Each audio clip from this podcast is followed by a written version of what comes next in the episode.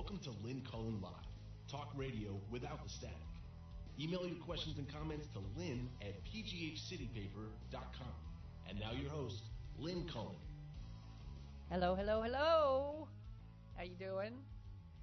It's uh I always do this calendars thing now. Cal- calendar thing now. It's April 17th. And uh it's a, a Wednesday, right? Um, I'm looking at a at a story that says that uh, Pennsylvania now has an official amphibian. Can I just ask a stupid question? Why? I mean, what purpose is served? Uh, our official amphibian, by the way, is the Eastern Hellbender. It is one ugly SOB, and it is a nocturnal salamander that can grow up to two feet long. Um, it says here that the House in Harrisburg voted 191 to 6 to grant the honor to the salamander. I again, I, I just have one question. Why? This actually would have taken up time. it would have taken up resources. It turns out that there was a bunch of people who actually were not in favor of the Eastern Hellbender. They like some other salamander whose name I can't pronounce. Why would. I mean, I know states do this kind of thing. But it's not like there's a salamander lobby. It's not like anyone's going to make money off of. Uh, well, I, I stopped myself in mid-syllable there because maybe somebody is wherever the Hellbender is. They're going to sell little Hellbender pins or something. What? Why? Like we've got some serious issues to deal with. And these overpaid blowhards are spending time honoring a friggin' salamander. People need health care. People need good schools. Our infrastructure is falling apart. And you're honoring a salamander.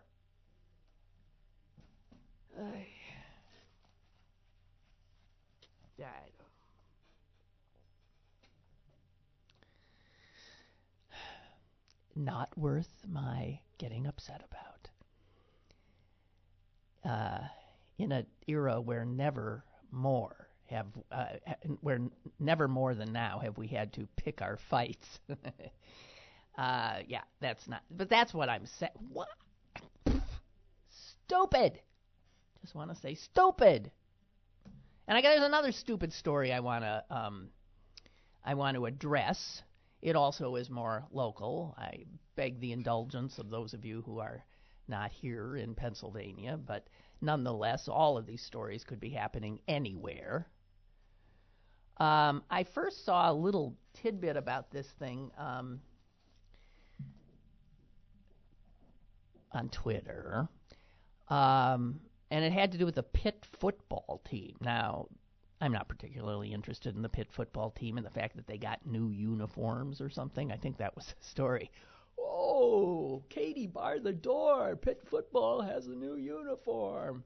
All the reporters came out, the photographers came out. It was big to do. And then it turns out there was a controversy. There was an immediate controversy because one of the players tweeted that the new uniform included a helmet, of course, but on the little teeny part of the visor of the helmet, not sure the proper characterization of, of where it is. Um, the helmets had, and this was new, 412 on them, which is the area code. And by the way, it's a very specific area code. If you have a 412 area code, um, you can almost draw a circle. It is it is Pittsburgh and a little bit out of Pittsburgh. And that's it. So it's a way of saying Pittsburgh four, one, two, four, one, two. So they put it on. It's cool. And then they took it off because there was a problem. It turns out that there's a shop on Pittsburgh's South Side which is uh, called Shop 412. And the Shop 412 people contacted Pitt and said, Excuse me, but you're infringing on our trademark.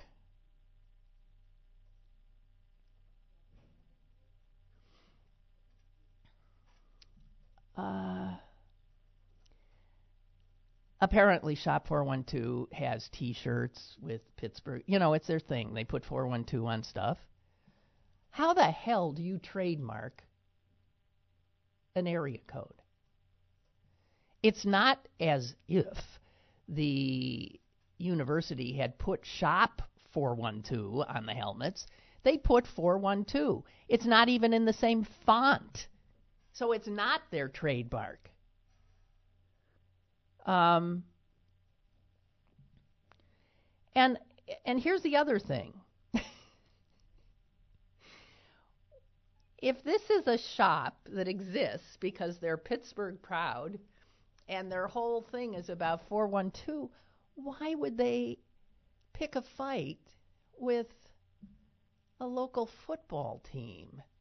Which certainly doesn't seem like a smart business move to me because I I just why are people so litigious, so quick to be offended and feel victimized? Why you can't say 412? I mean, and and you know, uh, uh, trademark attorneys say, um, you know, they registered a specific logo. The, the didn't put that logo up on their helmets. That Pitt backed down so fast is so bizarre. And then back to Twitter. Uh, if you look at Twitter, there are people. Um,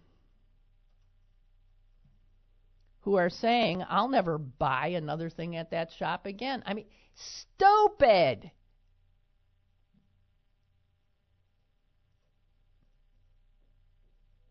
So now we get to cop what I, I'm I'm I'm just sick of it. People want to own things that belong to everybody. This is three numbers. Four, one, two. Oh. So I just wanted to say I cannot believe you know, I cannot believe our state legislators spent a whole ton of time uh, honoring a friggin' salamander yesterday or the day before, and I yesterday was, and I can't believe that three little numbers and they're small put on a helmet that no one else would have even noticed.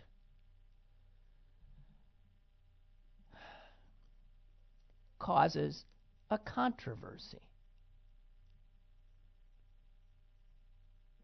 It's in the Tribune Review. Pitt football and Southside shop spar over 412.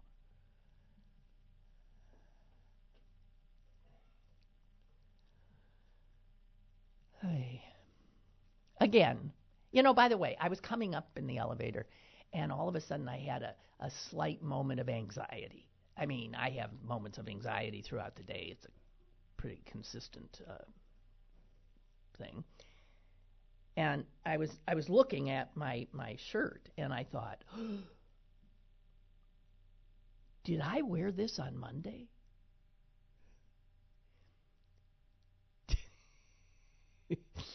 did I wear it on Monday? Amy's checking. All you get or to did I wear it on Monday? There is this no, it was cold on Monday and I wore that sort of orangey thing. And then I thought, oh my God, what if I wore it? And then I thought, no man would ever have a friggin' panic attack in the elevator thinking, oh my God, did I wear this?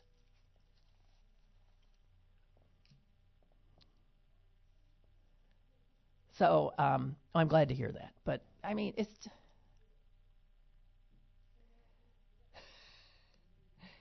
Here's Bob and Braddock. Hey, Bob, you're the one who told me to say go Pens, right?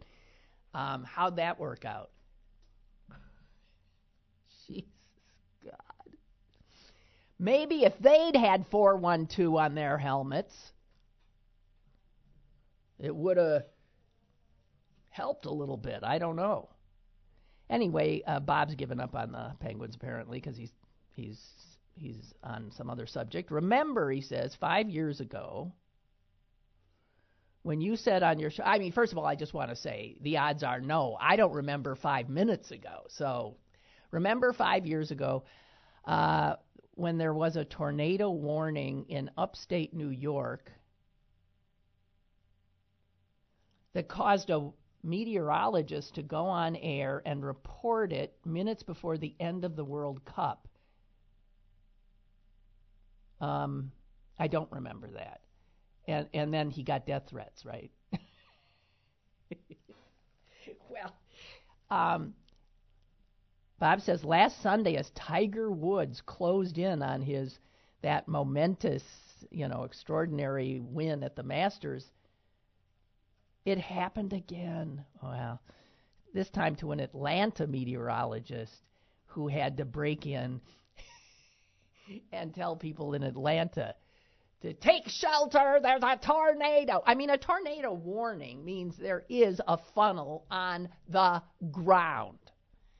And so, yeah, you do have to. And so now this poor guy is getting death threats because it interrupted uh, the Masters. Um, they got no choice with the tornado warning. Um, but I, I, I do. I mean, I, I, yeah, that would be one of those times when all hell would have broken loose to have lost the signal. But I, I believe loss of life is um, trumps trumps that. Oh my God. Can you tell I, I really don't want to do a serious show today? To quote Wordsworth, the world is too much with me. I sounded a little like Susan Collins all of a sudden. Wait a minute. Little Tony says, Lynn, the shop in question, means Shop 412, did indeed make a lot of enemies. Well, yeah, did they make any friends? I mean, there's no way that they made well, I guess they got publicity that there was such a thing. But no, this is a total negative, a total self inflicted wound. Uh, Tony says there are people that will never shop there again. What's funny is I think they sell Pitt gear. Well, they probably do if they're all things 412. And why would Pitt cave so fast? You tell me. Ow! There's this tiny little shop that nobody even knows on the south side saying we can't put 412 on our helmets. I don't know. I don't get it. Doesn't make any sense to me. None. Uh. Oh gosh. I um. This will bore you to tears you know that I'm a fan of old movies. Well, last night, in prime time, Turner Classic Movies put on a silent film. And I got to tell you, first of all, black and white films are, uh, you know, are something that some people just, well, I can't watch a black and white film. it just doesn't seem real to me or something. I younger people, they don't get black and white but black and white and silent. So this film's almost I, I don't know when it came out, but it'd have to be close to a, a hundred years old. And I thought I'd seen it before in a film class, but I thought, watch it. And then I realized I had never watched this film from beginning to end. I have seen a million times pieces of it, as have you. It is that historic and wondrous a film. It's an hour and a half long. It stars Charlie Chaplin. And if you ever wondered why he is some iconic figure in the world of movies, all you have to do is watch that movie. It's like a Shakespeare play. It holds up. In 300 years, if anyone's still around, you could show that movie anywhere in the world because it's silent, which is so wonderful. Because it's silent. And people would laugh. People would howl. People would be in suspense. People would cry. It's all in that movie, and not a is spoken. It's flat out brilliant. You're wondering what movie I'm talking about. It's The Gold Rush. And it's Chaplin in that funny little tramp outfit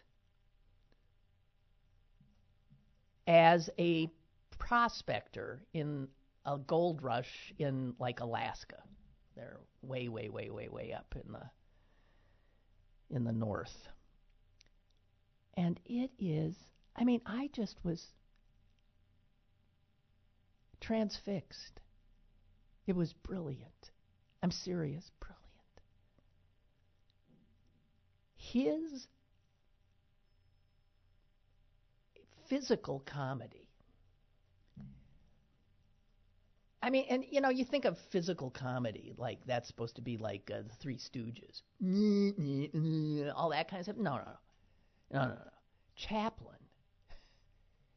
It's like Nijinsky in ballet.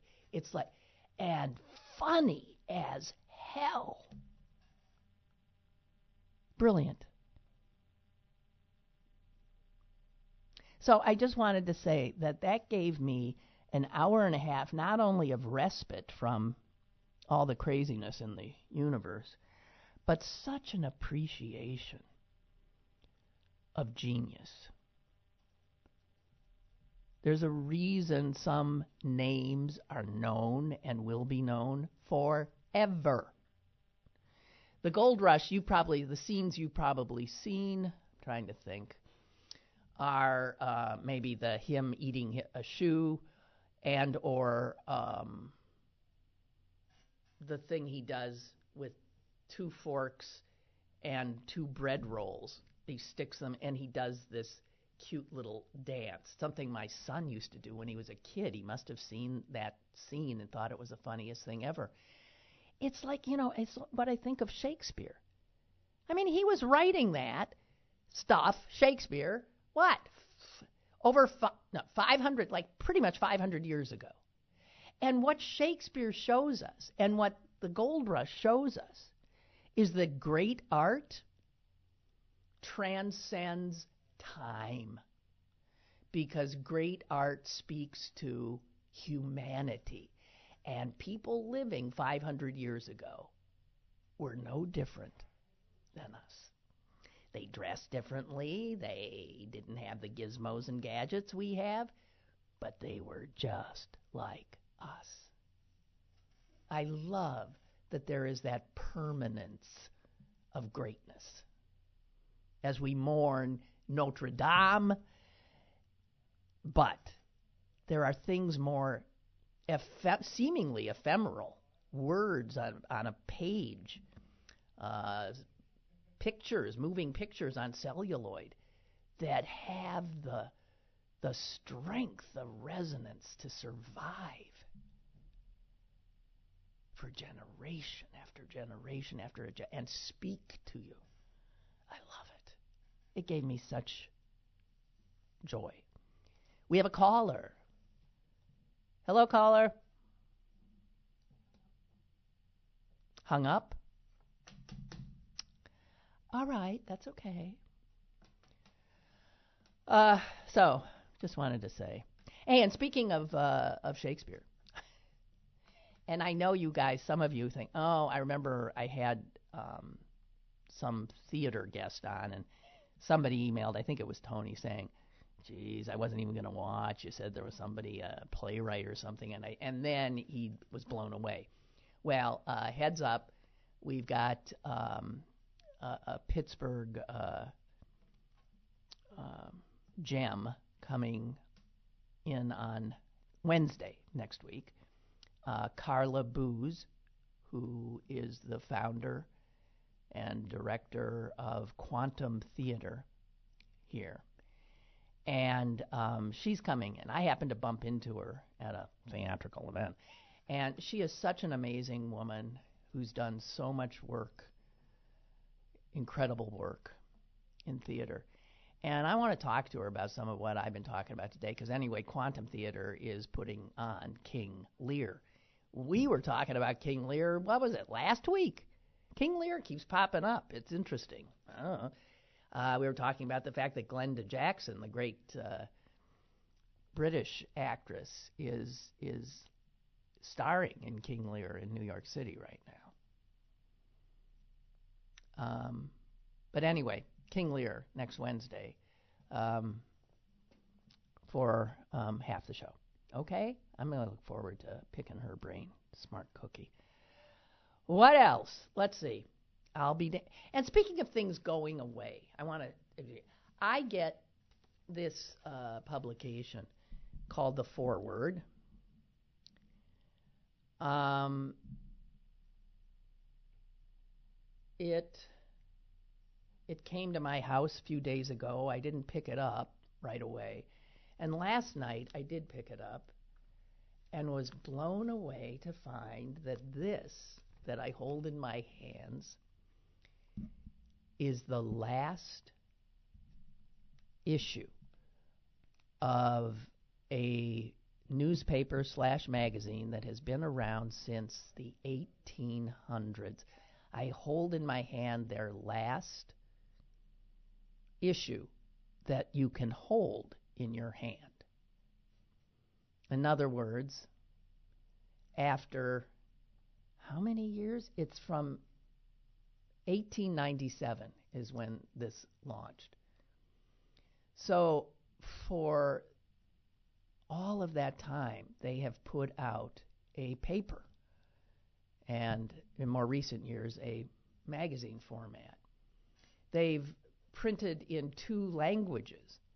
It started as a Yiddish paper. They have a picture of their first edition. Yiddish is written in the same, um, in, using the Hebrew uh, alphabet, even though it sounds Germanic. And um, that was their first issue. I couldn't read that, I'll tell you that. It was on the sixth day of Passover in 1897. So we're heading into Passover this weekend, and the for this this is such an extraordinary paper and has been, and um, I was sort of more. I couldn't believe this was a. I thought I thought I have to hold on to this because this is this is the end of something, and yet not because they say the voyage continues. Of course, digital. It continues, but not in a way I can hold it. And so I. I had this thought that I have so often now, and coming on the day after Notre Dame. There are so many things that we value, things that we value. And it just seems, because of the pace with which things are changing now, that we are losing, it feels like that, losing valued things at such a clip that I feel like I'm almost in a constant state of uh, of mourning. Um, you know, it's it's a way of life. Those of us who are older, we are seeing what was the you know, the sort of scaffolding of our lives coming down. Newspapers, newspapers, magazines, things you hold. Um, social norms that we were talking about the other day disappearing. People unsure of even how to talk to each other when there used to be more of a solidity, right? And I think it's very disorienting, and in some ways, um, I am doomed now to be the old person who, and and I intend to uh, to celebrate and to openly mourn that which seems to be disappearing even um, if it's existing going on in a different form. You know. It's it's tough. So I yeah I will hold up in that way. You can call me a, a luddite, but I don't think that's what it is. I'm just a person who's seeing touchstones of my life disappearing. And that's tough. And I'm not even getting into the stuff about like civility and uh, trust in institutions and things like that. And uh, and I don't mean to suggest that we are not making true progress in many ways as well, but I just wanted to say, you know, the I love the things that hang on forever, like Charlie Chaplin. and even Notre Dame, as it turns out. And, you know, I love the things that won't die. My sister was saying yesterday, everything dies. Well, I I don't know about that. We keep things alive that are important to us. Yeah, Shakespeare died. But this extraordinary work lives on and is still cherished and still speaks and still has such power. So, no. Uh, anyway, I'm sorry. It's that kind of a day for me, so Jonathan writes, I know he's another TCM fan. If people want to watch the Gold Rush, it's available free on the TCM on TCM and most cable systems on demand until April 23rd. Well, that's good. Do it. I'm I'm telling you. it's from the moment Chaplin appears in it, I laughed out loud. I laughed out loud. Jeez, how brilliant. God.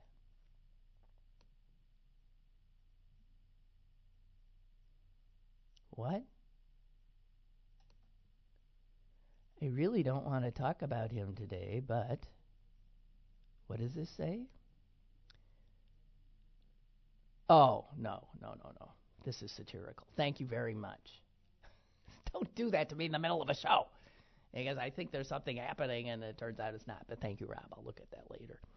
Um, something else, actually, Jonathan uh, is the old movie nut. And the other thing that I know he values and uh, cares mightily about is Roberto Clemente, the great uh, Pittsburgh pirate. And the New York Times sports section had a big piece today on the, well, on the sacred number 21 that he wore and the desire by many to have the league retire that number. I mean, the team obviously retired, the Pirates retired 21 uh, a long time ago. But Major League Baseball, I believe, has only retired one number for all teams, and that's uh, Jackie Robinson's uh, 42, right? Um, but there are growing requests that Roberto Clemente is of the same league.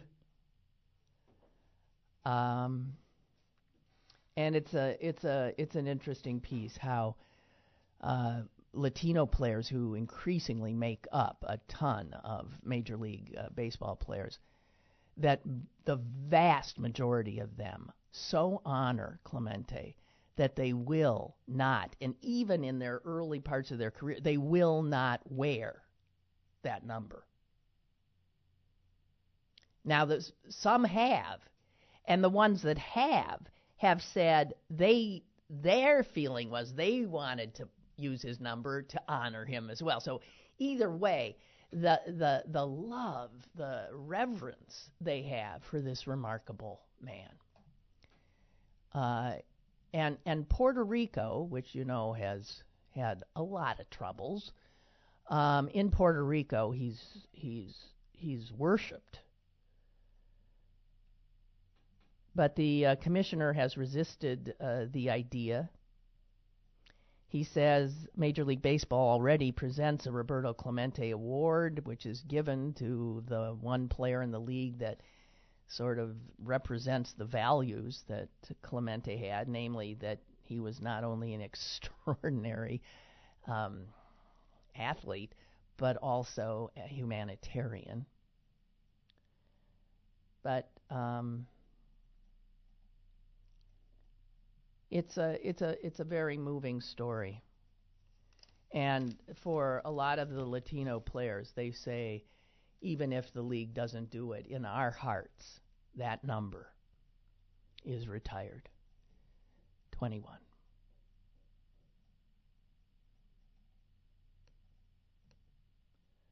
Uh, Paul, listening to me bemoan the loss of so many things, says, I feel your pain.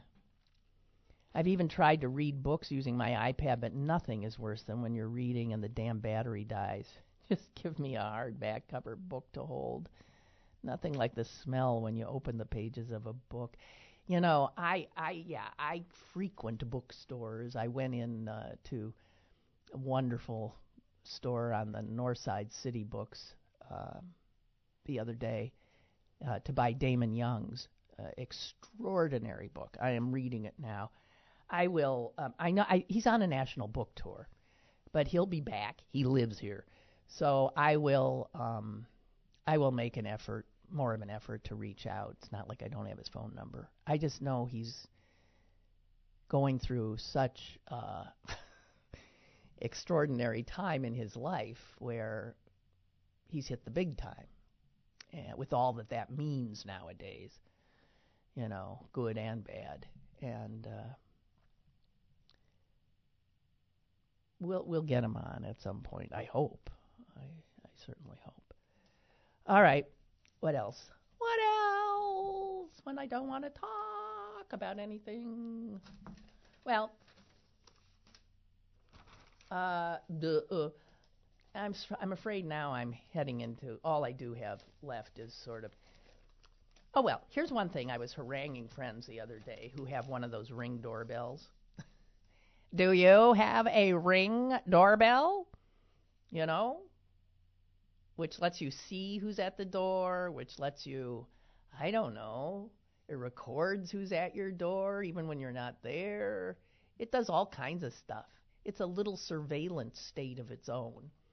And it's growing in popularity, just like, you know, and whole neighborhoods our neighbors are pressuring neighbors to get a ring doorbell so that they can then form a network, essentially a surveillance network in their own neighborhood. My friend who has a ring doorbell said that an, an alert went off on her phone the other night, and she, you know, looked at it, and it was somebody in the neighborhood who also has a ring doorbell who had said that there was a suspicious looking man going through the trash can behind her house. If this is the way you guys want to live, that's fine and dandy. I do not. The um, there was a special section on Sunday in the Times about about this growing surveillance uh, that we're all under all the time. That the uh, you know again the talk about mourning things that are gone. Here's a biggie: privacy. Any sense of privacy, and the the incredible quickness with which it has evaporated and and and that so many people are totally o- okay with it no problem at all. Um,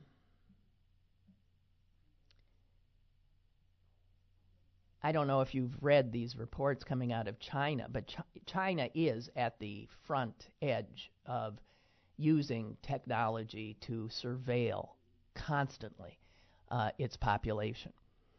Uh, here in the United States, that is happening quite a bit, but it's driven less by the government and more, of course, by the capitalists who want to fleece us at every at every turn.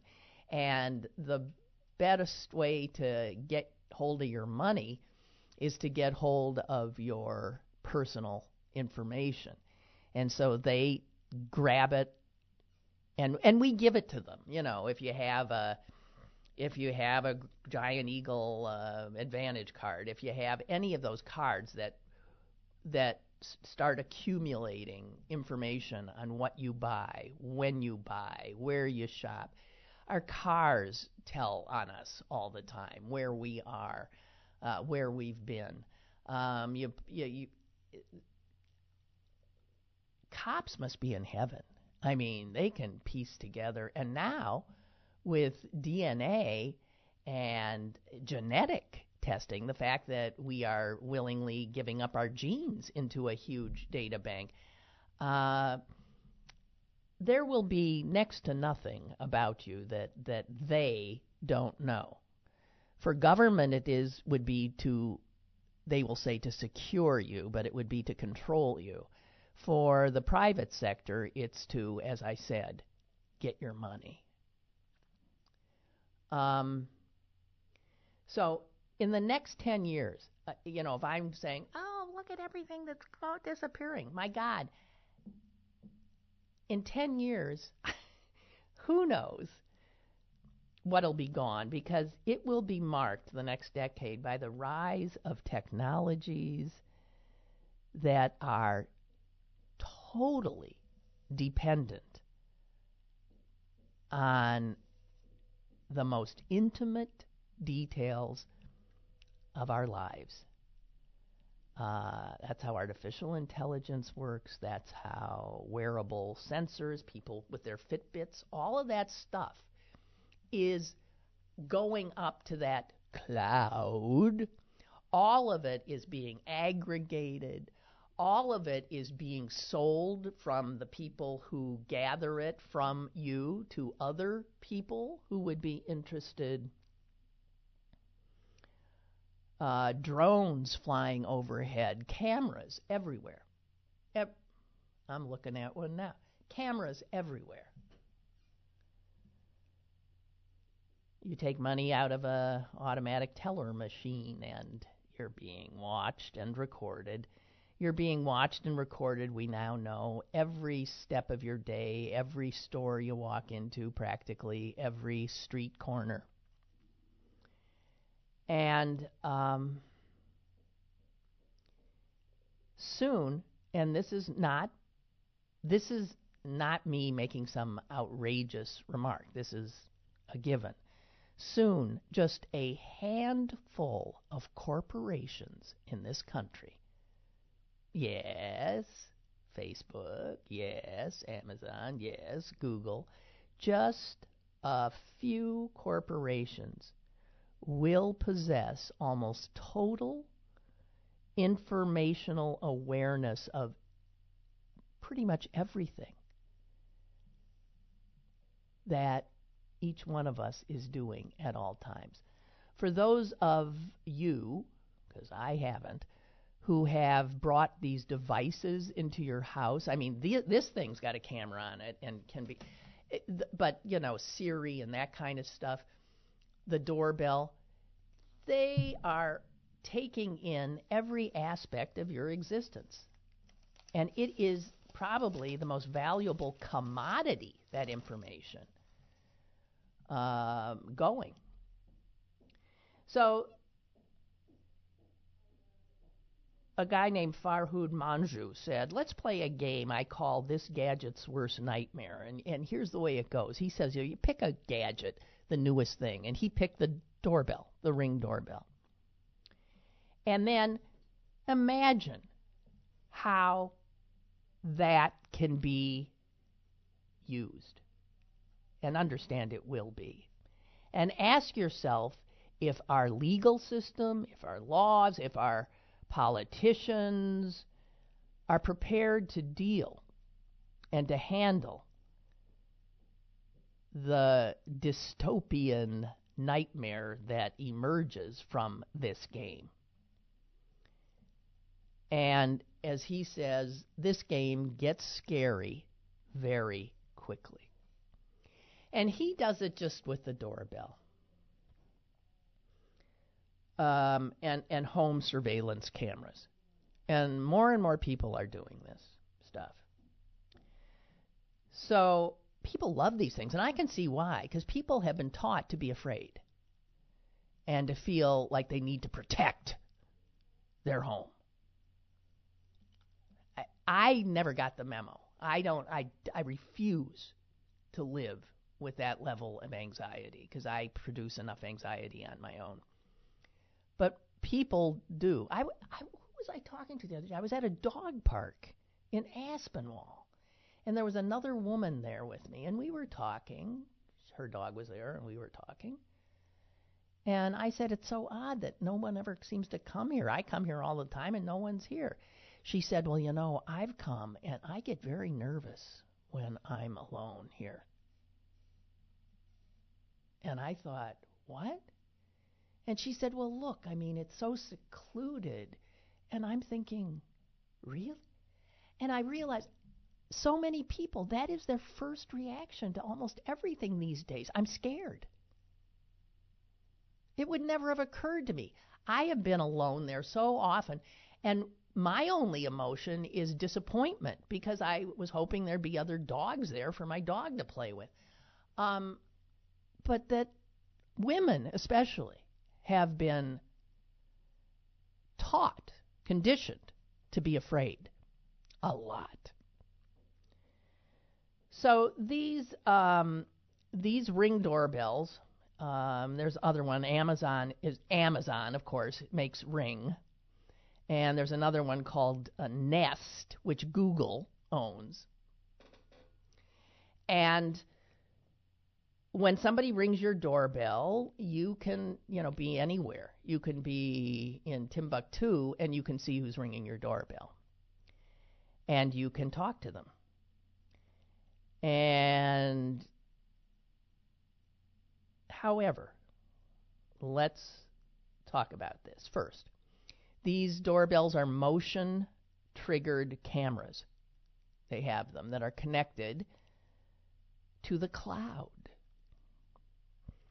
And this means that when you st- install one of these doorbells, you are then recording an image of absolutely every human being who approaches your door and then sending pictures of that person's face to unknown servers all over the world. Now you can say, yeah, so. Who cares?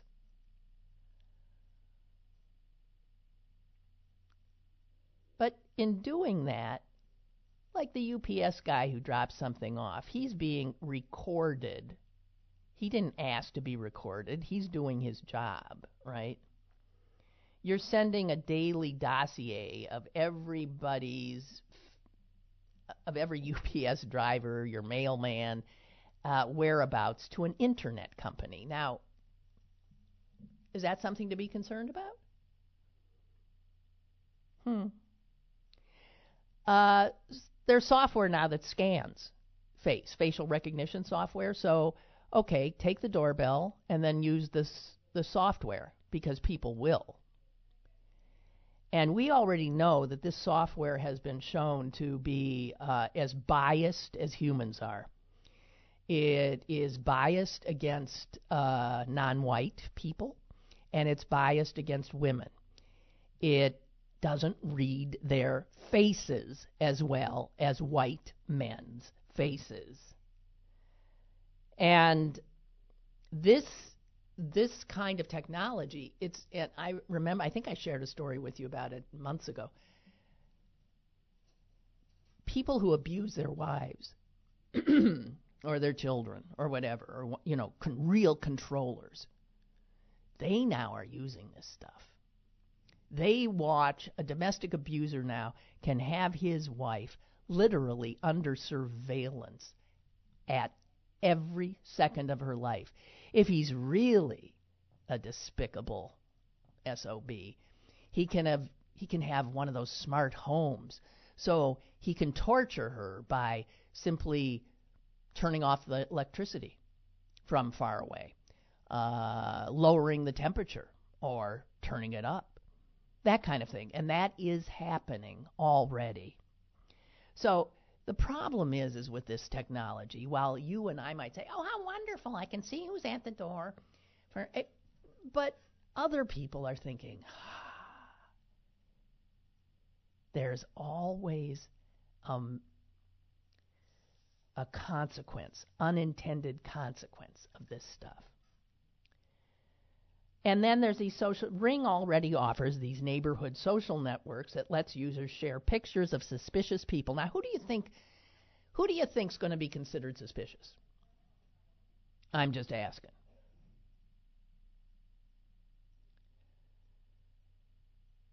And so, neighborhood social networks. This would be hotbeds of racial profiling. You can bet your buttons right? Also, Ring offers ways for the police to tap into these neighborhood networks. And just to make this even more problematic, last year, your wonderful Congress in D.C. repealed privacy rules. Now, what? Tell me who they're jumping for when somebody says jump. It ain't you, right? It ain't me either. Last year, Congress repealed privacy rules meant to prevent these companies from analyzing your private information. There was a rule saying, hey, you guys can't take all this information and then bundle it up and sell it as a commodity. Uh, that's now not the case. So, your internet service provider might well be able to glean information about your comings, your goings from your doorbell camera, understand, and sell that as well. It all sort of becomes a piece. And you hand it over, whether you're intending to or not, to Amazon, to Google,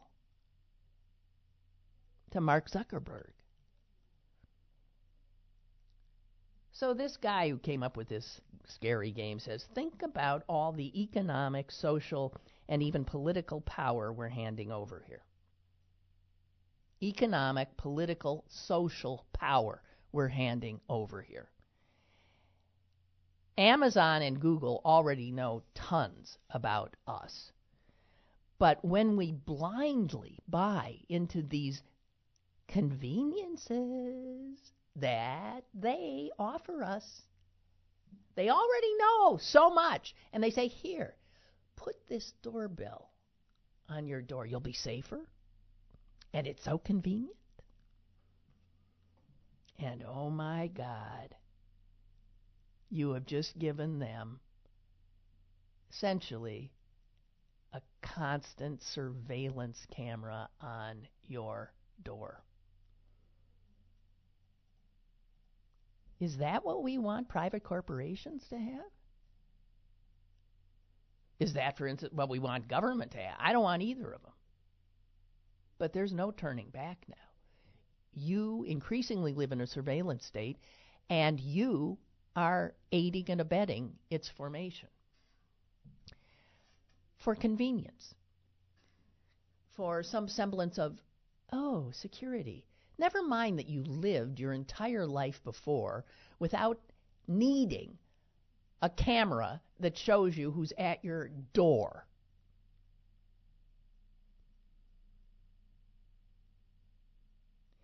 And this is increasingly happening. What if your homeowner's insurance company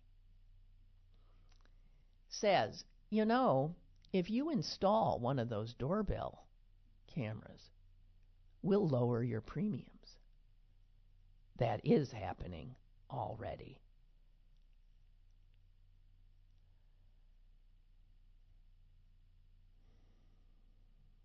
What if more and more people grab these cameras not because they're feeling insecure, but because they'd like to lower their insurance premiums. Huh? That is more likely.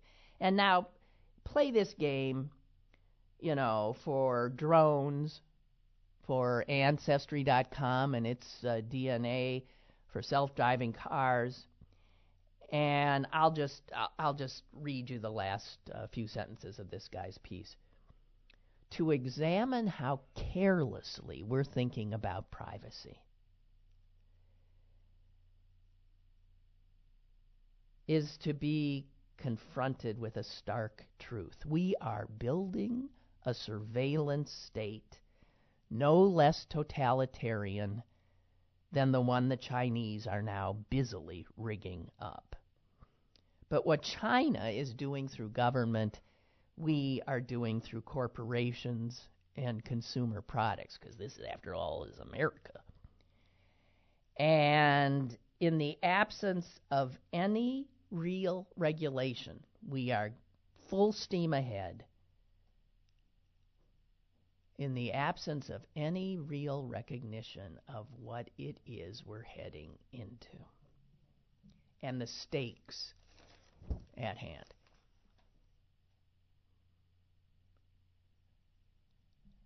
nothing will change. Me doing this sort of warning, warning, will have no impact at all, or anybody else who might be doing it. There was another story there about how these Fitbits and Apple Watches uh, are also part of this whole thing. And part of the problem is um,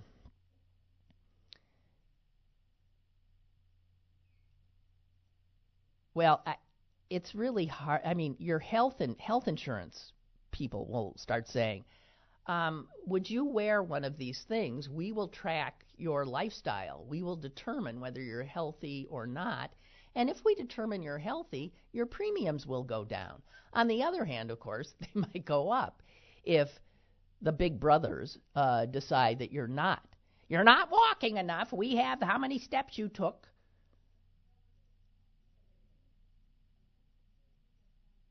also, all of this information, you know, now allows for all kinds of bad stuff. A zip code, we're talking before about an area code. A zip code can become a proxy for figuring out somebody's gender, I mean, race, excuse me, race, right?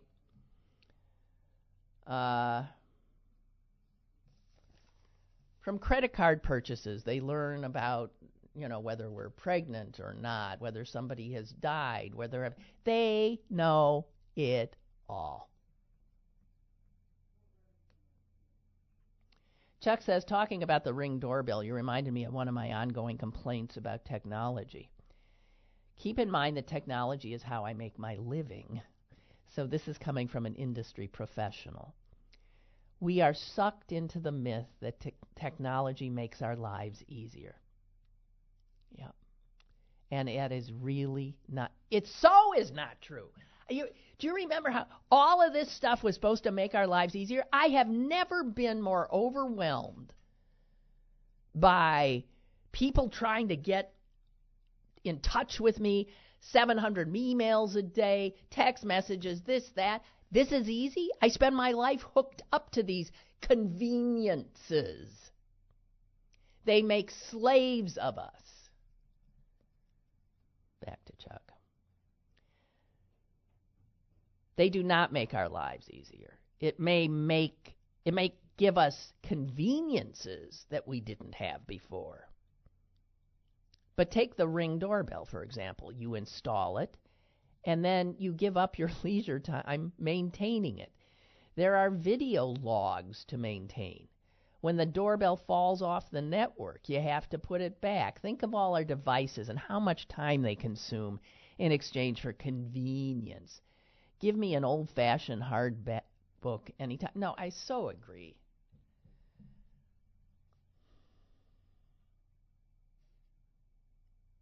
But we're suckers. We're suckers for convenience. Suckers. Ellen writes About a month ago, I noticed it char- charged my credit card from Home Depot, which I had not made.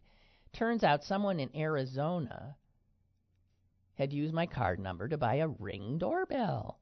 I found that quite ironic. An item that is used to protect somebody was bought fraudulently at my expense. Jeez. Yeah. I was sent something that my PayPal account had been used by somebody in Indonesia the other day. And all I had to do was sign in here and I could be and I was afraid to even open it.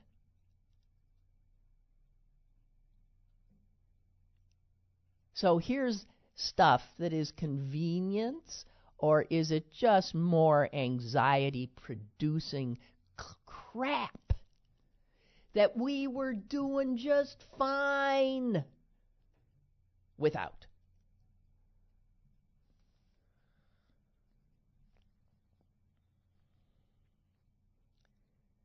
I I will resist in what little ways I'm willing to. I mean, every time I hear somebody say, "Hey Siri," I want to punch them. I'm sorry. What is keep It used to be I mean, it isn't enough where you can just sort of we have information so available to us so quickly. And then somebody comes up with something quicker. Rather than type in something, you can use your voice. And there we'll give these robots that you're talking to a name. Even and you get the impression there's someone there, right? It is so effed up. And I will be dragged kicking and screaming into this brave new world. I guess that's the theme of my uh, my show today. I I mourn human contact and the loss of it, human trust. I mourn uh, all of that and the fact that now I'm suspicious who's trying to get to me. Is that spam? If I click on it, will everything in my life fall apart? Will my identity be taken from me? I better get a ring doorbell and make sure that I'm secure. How absurd. They're trying to tell us this makes us secure when the very act of buying into this crap makes us less secure. It makes us merely commodities for Amazon. They not only sell us shit we don't need, they're selling us and all of our information to other people who want to sell us more shit. This is our wonderful system. And we are oblivious. It makes me nuts. Be a little more oblivious, will you? That's it for me. I'm going to go out and enjoy some of this sunshine, and I'm not going to look at a screen. I'm going to sit in my backyard and listen to birds tweet and watch squirrels cavort. And I am not going to look at a screen. Okay? That sounds wonderful. I'll see you tomorrow.